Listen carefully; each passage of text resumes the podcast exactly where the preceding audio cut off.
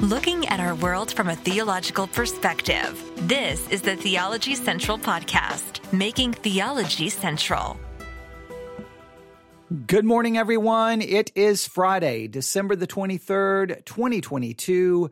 It is currently 1217 a.m. Central Time, and I'm coming to you live from the Theology Central studio located right here in Abilene, Texas.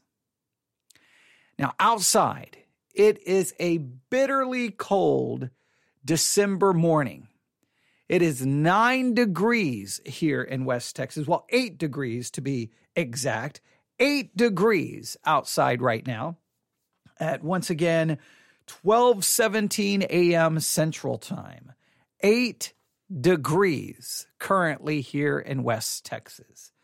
So I know I, I have to just keep saying that, not for your benefit, but for my benefit. I have to, I have to keep saying that so that I will know that it's actually eight degrees outside because everything in my mind says that cannot be real. That can't be the way it is. It, I don't want it to be that way. I don't want it to be eight degrees. I want it, I want it to be 70 degrees. I don't want it to be freezing cold. I don't want it to be, but sometimes what we want is not the reality that we are given or that we have to face or that we have to experience. Sometimes there can be a very big difference between what we want to be true, what we hope to be true, what we want to be real, and reality itself. And right now, at this early morning hour here in West Texas, the reality is it's bitterly, bitterly cold outside. Whether I want to accept it, whether I want to believe it, that's the reality of it. And if you've been listening to this podcast over the last few months, maybe maybe throughout most of 2022, I have grown increasingly bothered. I have grown tired. I, I have become fatigued. I have become irritated with a tendency within the Christian world to put forth a reality, to put forth an idea that is obviously false to me, it's just as false as it would be for me to turn on this microphone and report to you that it's 70 degrees. Because no matter how much I try to claim that it's 70 degrees, it's eight degrees. That's what it is outside. And within Christianity, there's this attempt, this, this idea that we want to believe so much that when you become a Christian, you now have supernatural power to obey the law of God. You now have the supernatural power to say yes to God and no to sin. However, we say that and then reluctantly and re- reluctantly we'll, we will finally at some point acknowledge, well, I mean, you have this power. You can say no to sin and yes to God. However, and of course, we're very reluctant to say it. Reluctantly, we will say, but you can't be perfect. You can't be sinless. Well, wait a minute. If I have the power to say yes to God and no to sin, and I have this supernatural power, why is it why is this supernatural power limited? Why is it limited? Can I or can't I? Christians will say the old man is completely dead.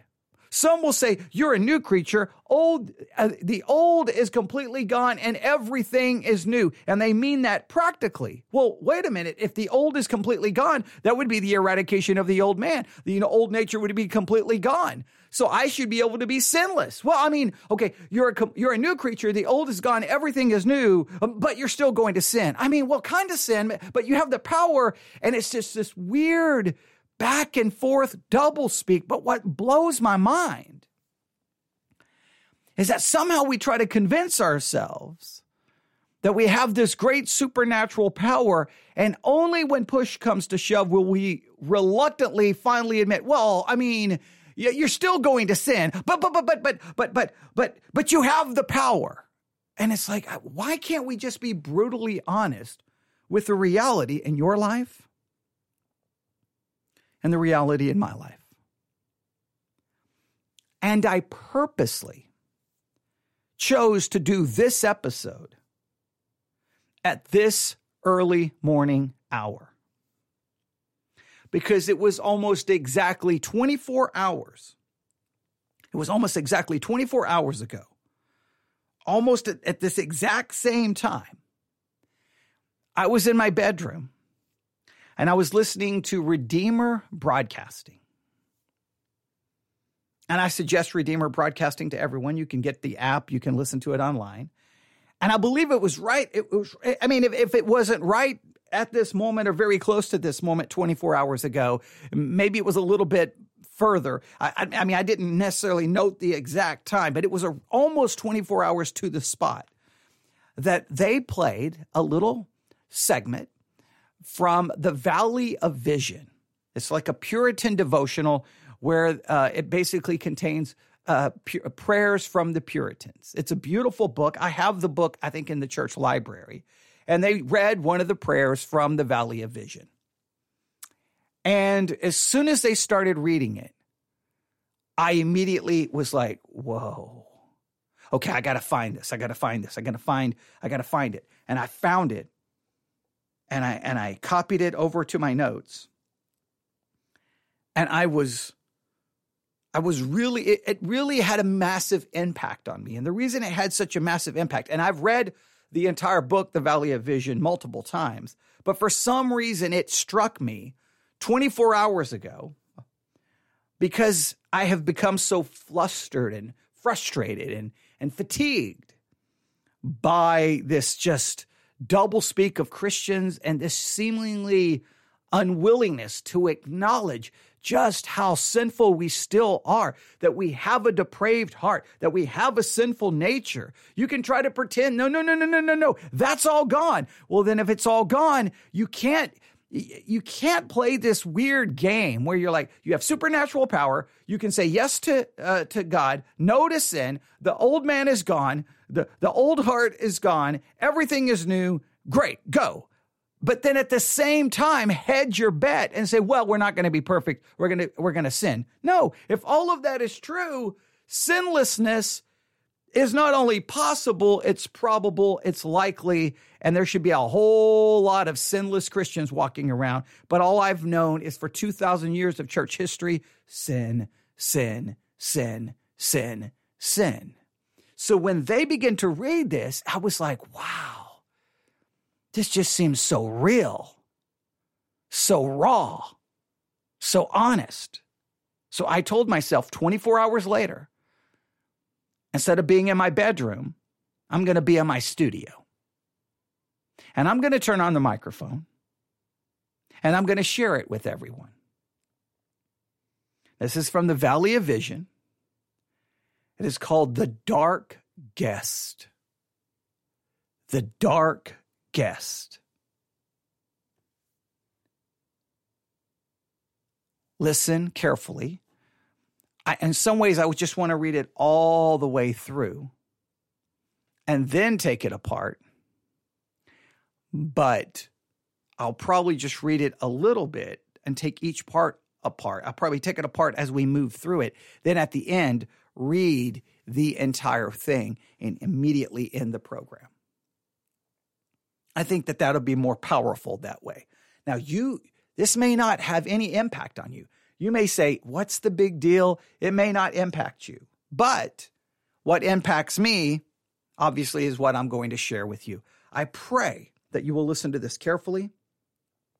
And I pray that it will impact you the same way it impacted.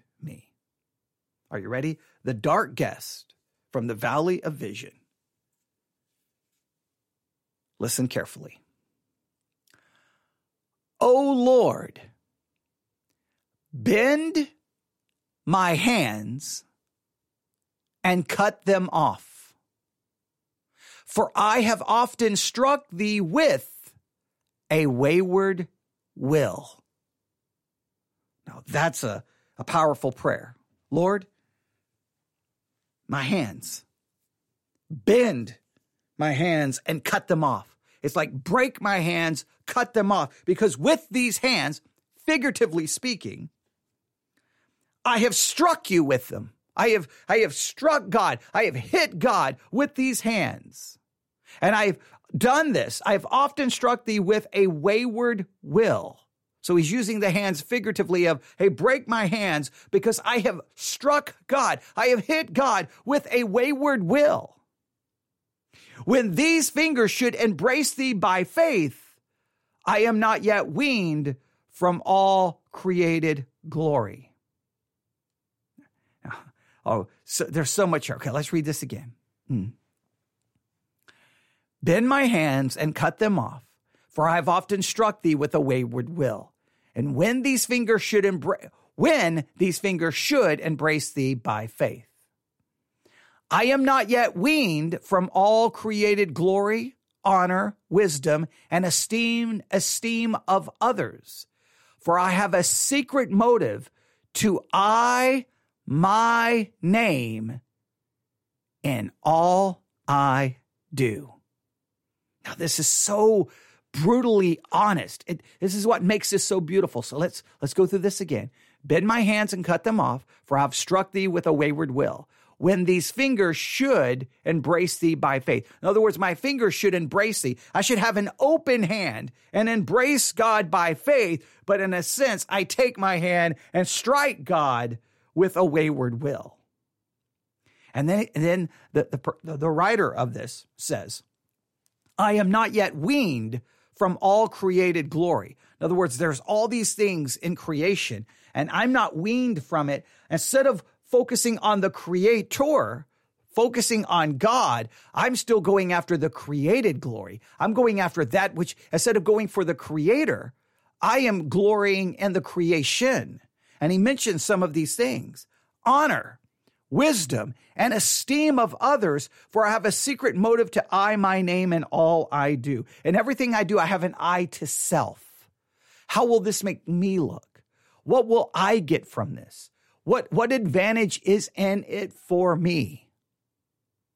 We strike God with a wayward will, and then we simply look for all of creation and how it will benefit me. Mm, that's powerful. Now let's continue. Let me not only speak the word sin, but see the thing itself. Now, that's a powerful prayer. Let me just not say the word sin. Let me just not call it sin. Let me see sin itself. Let me truly see it. Let me truly be honest with it because so many Christians are running around acting like, oh no, no, no, no, no, no. We we can change and we can do this and we and, and it's like they just can't be honest with the sin that's there. They'll say the word sin, but we we, we almost have a blinder to it. We can't see it even in ourselves. Give me to view a discovered sinfulness to know that through my that to know that though my sins are crucified they are never wholly mortified. Oh, what a powerful statement. Yes, in Christ, in Christ, I am crucified. In Christ, my sins have been crucified. In Christ, the old man has died. That is all literally true positionally. So even though my sins have been crucified, they will never truly be fully mortified. They will never wholly be mortified. They will never wholly be put to death. Positionally, yes. Practically, no, no, no, no, no, no. It's alive. My, I, my, my, sins are very much alive. My nature is very much alive. My sinful will, all of it is very much alive. It will never be fully mortified. Hatred, malice, ill will, vainglory that hungers for and hunts after man's approval and applause, all are crucified, forgiven, but they rise again in my sinful heart. All of that may be true, that positionally that has all died, but guess what? It's right there in my sinful heart and it rises up again and again and again and again. Let me read that again. Now, this is very important. Hatred, malice, ill will, vainglory that hungers for and haunts after man's approval and applause are all crucified and forgiven, but they rise again and again in my sinful heart. They are always there. Oh my Oh, my crucified, but never wholly mortified sinfulness. I love that. It, he now now the, the the the Puritan who wrote this cries out, "Oh, my crucified, but never wholly mortified sinfulness." Knows that it's crucified, so it's acknowledging, in a sense, the positional reality, but at the same time acknowledging it's never it, it but but never wholly mortified. It's crucified, but not mortified. The, only way to truly understand this, and I'm not saying within Puritan theology they would have truly had that distinction between position and practice. We'd have to really dig into Puritan theology to take that apart. But I'm saying that's the only way to understand this. Whether they whether they utilize that terminology, clearly they're explaining the same concept. In one way, yes. Listen, this is so true of all of us as Christians. In one, in one sense, I am a completely new creature. The old is gone and everything is new. Positionally, positionally, I am perfect. I am holy. I'm without sin. Positionally, the old man is gone. The old man is dead. Positionally, I am without sin. Practically, I sin and I sin and I sin. I, I, I'm not a new creature practically. The old man is very much alive. I am a sinner. I fall short in thought, word, and deed by what I do and by what I leave undone.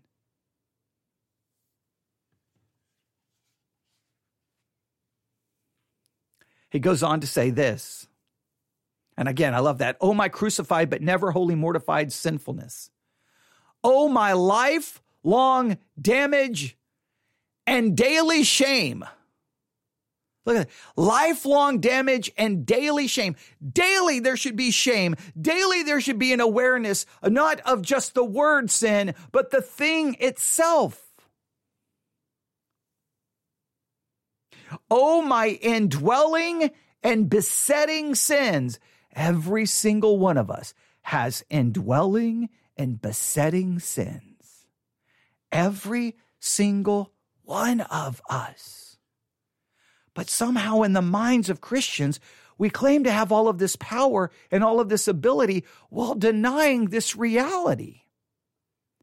We almost we have to so water down sin so that we can convince ourselves that we're good and that we're righteous instead of just acknowledging how sinful we are and realizing our only hope is an imputed righteousness. Our only hope is the finished work of Christ. But what we want to say is, yes, it's imputed, but, but, but, but, but, but, I got to do this and this and this and this and this, and that's going to prove that I'm saved. Well, wait a minute if you really are honest with your life, you're going to see sin here and sin here and sin here. So then you're going to try to convince yourself that you can prove you're saved with questionable good works that are always tainted by sin, and that all that sin in your life you're just going to ignore to try to convince yourself that you can prove that you're saved. But what action could ever prove that you're saved? It would have to be perfection because that's what the law of God demands. Your only hope is the imputed righteousness. What we have to be willing to do is cry out, listen, oh, my crucified, but never wholly mortified sinfulness. Oh, my lifelong damage and daily shame. Oh, my indwelling and besetting sins. Oh, the tormenting slavery of a sinful heart. The tormenting slavery of a sinful heart. There are Christians who will pr- preach that the sinful heart is gone. It's no longer, we've been set free. But if we've been set free, then we should be able to be sinless. But the very ones who profess that we are set free are the very ones who will say, well, you can't be perfect. You're still going to sin. Well, if I still, if I can't be perfect and I'm still going to sin, then clearly I've not been set free. I've been set free positionally, not practically. The tormenting slavery of a sinful heart. Do you really know that you are being tormented by the, the, uh, the, slavery of a sinful heart? Can you acknowledge that this morning? Can you acknowledge that this, this evening, tonight, whatever time it may be, wherever you may live, whatever country you may be in? Do you really feel the weight of that? And one of the reasons I love hearing these words at like 12:30 a.m., 1 a.m. in the morning, 2 in the morning, 3 in the morning is because I think sometimes when we get away from the people, we get away from church, we get away from Christian social media, and it's just us alone with God. We all the pretense is gone. There's no one to fool. There's no one to pretend. It's just you and God. You know at that moment, you know how sinful you are. You know how sinful you are. Do you truly know the tormenting, the tormenting slavery of a sinful heart? Or have you been denying it, pretending that you're not being tormented by, pretending that it's not there?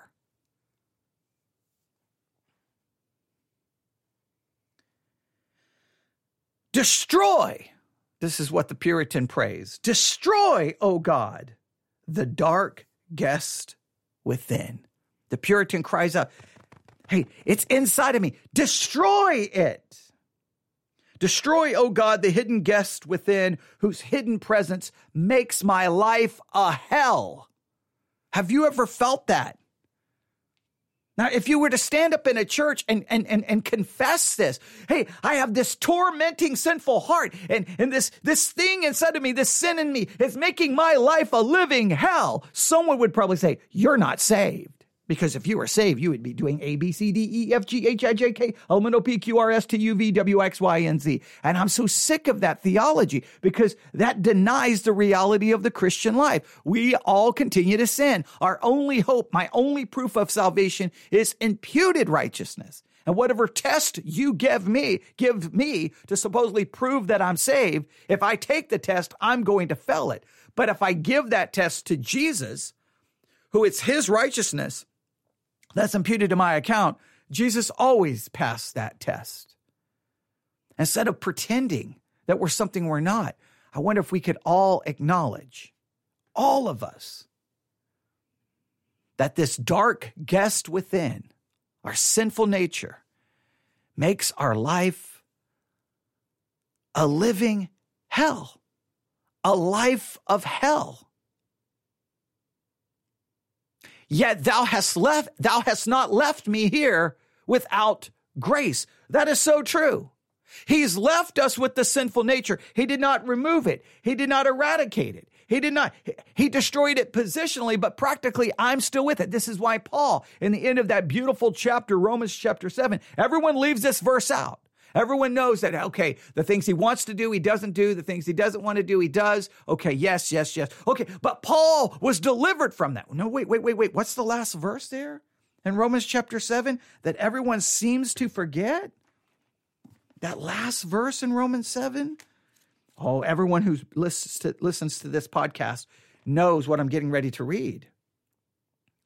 I thank God through Jesus Christ our Lord. So then, with my mind, I myself serve the law of God, but with the flesh, the law of sin. Paul, even after all he says there, still says, I'm going to serve the law of sin with my flesh. We always forget that. But here's the great th- here's the great news. Even though my life may be a living hell because of this sin within me, God has not left me here without grace the cross still stands and meets my needs. What meets my needs? The cross. Jesus paying for my sin. That's what meets my needs. See, within modern Christianity, it's no longer Jesus saving me from my sin. It's no longer the imputed righteousness. No, no, no, no, no, no. Supposedly I get power and how God is going to meet my needs is I can stop sinning. But we don't stop sinning. The old nature is still there. We give people the wrong hope. The grace is the, is the cross. The cross still stands and meets my needs in the deepest straits of the soul. I thank thee that my remembrance of it is like David's sight of Goliath's sword, which preached forth thy deliverance.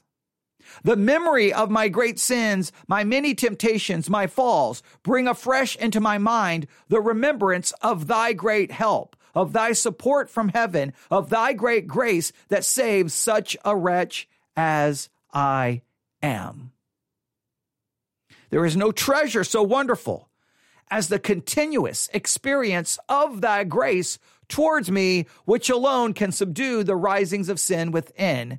Give me more of it. Now, he still holds out some hope of stopping some of that sin, but the reality is he's acknowledging how sinful he is, even as a converted person.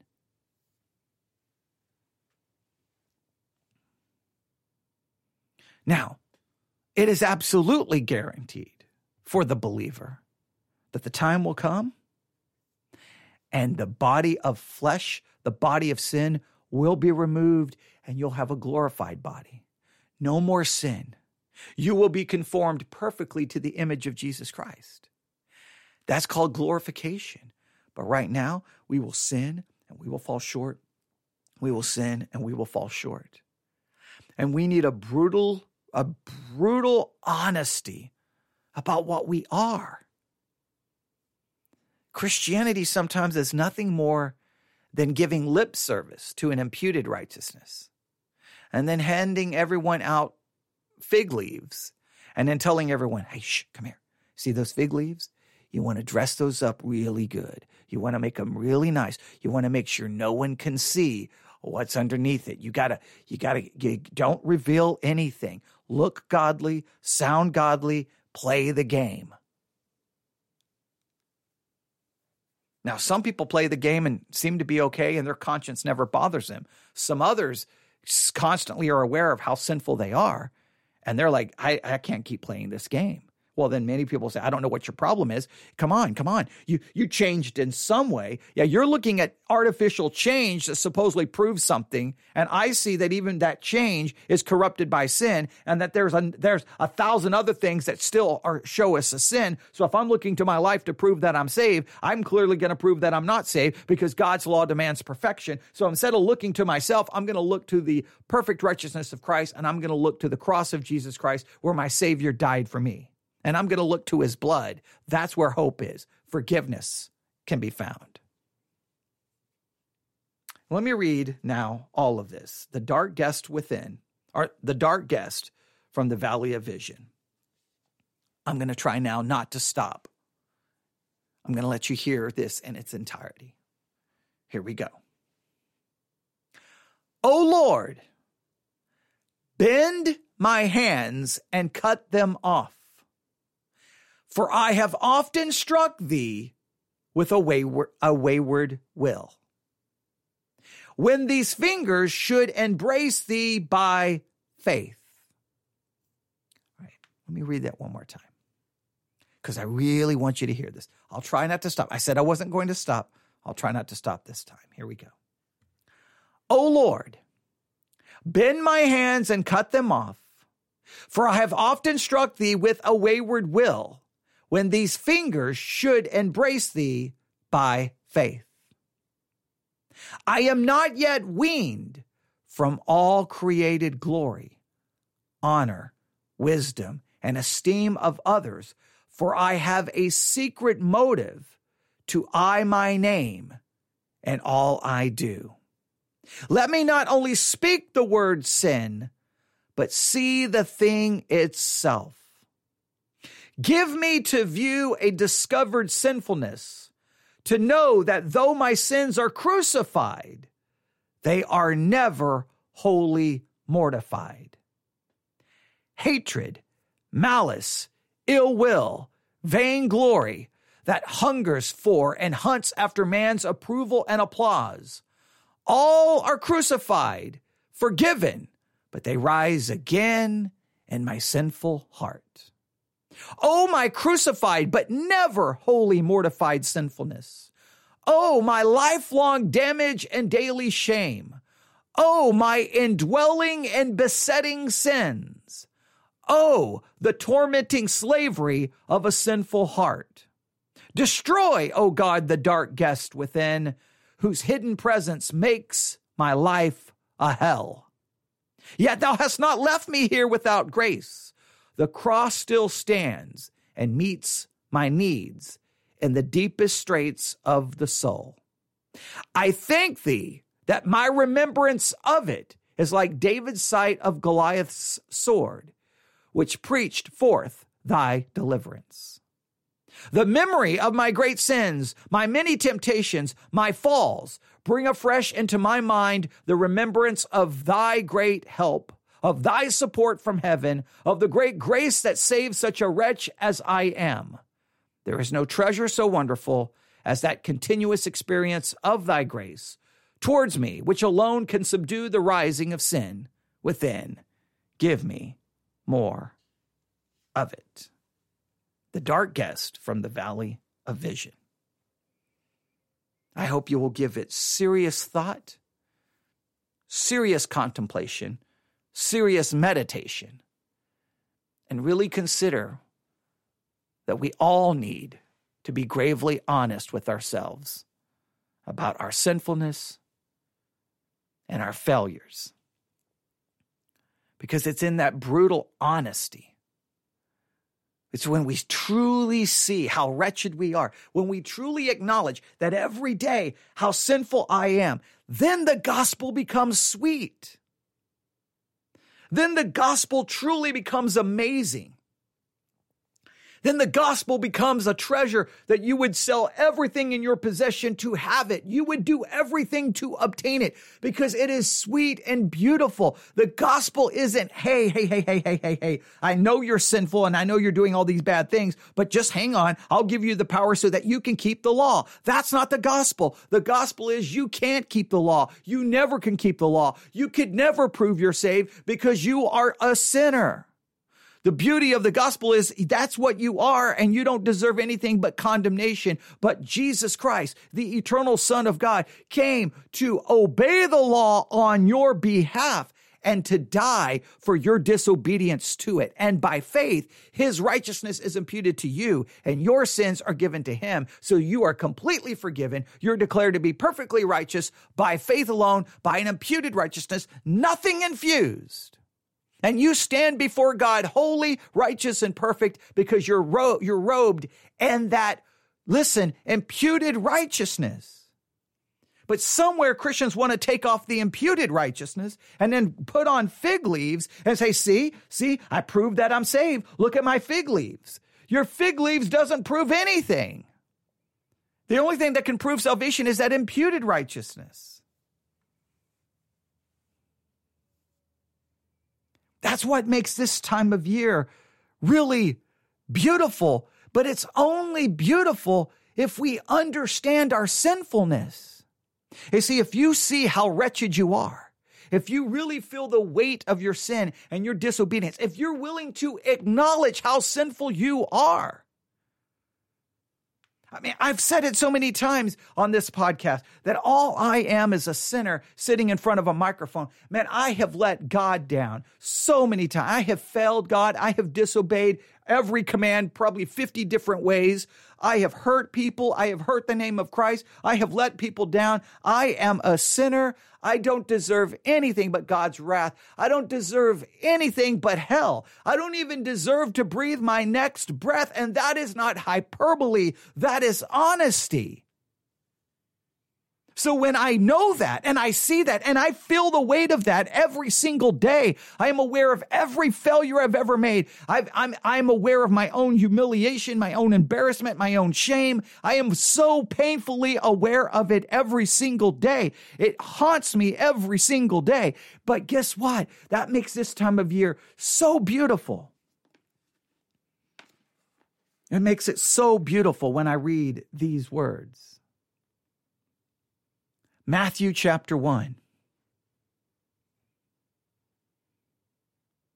verse 20. Matthew chapter 1, verse 20. I'll go back to verse 18. Let's just read it all. That these words are never going to be beautiful to you until you become so aware of how sinful you are as a Christian. Not how sinful you were before you became a Christian. You always are, are, are always practically still a sinner, always sinning. If, for whatever you say, well, well, well, no, I used to do that, but look at all the things you still do. You just change the kind of sins you're committing. Now, positionally, you're completely different. Practically, you're still a sinner. So then these words become very important for all of us. Matthew 118. Now the birth of Jesus Christ was on this wise.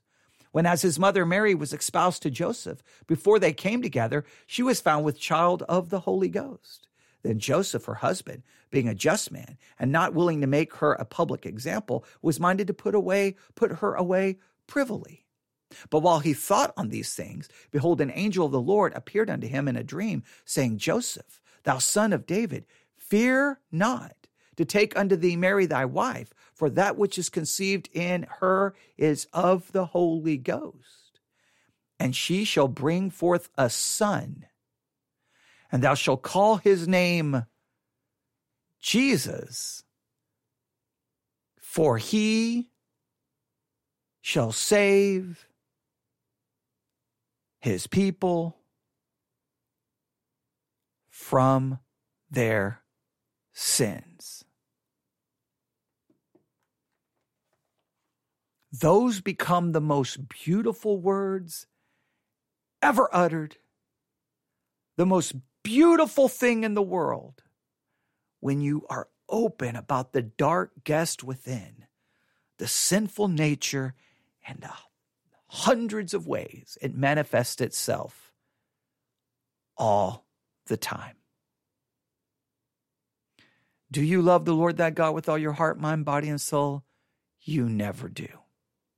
Do you love your neighbor as yourself? No, you love yourself more than neighbor.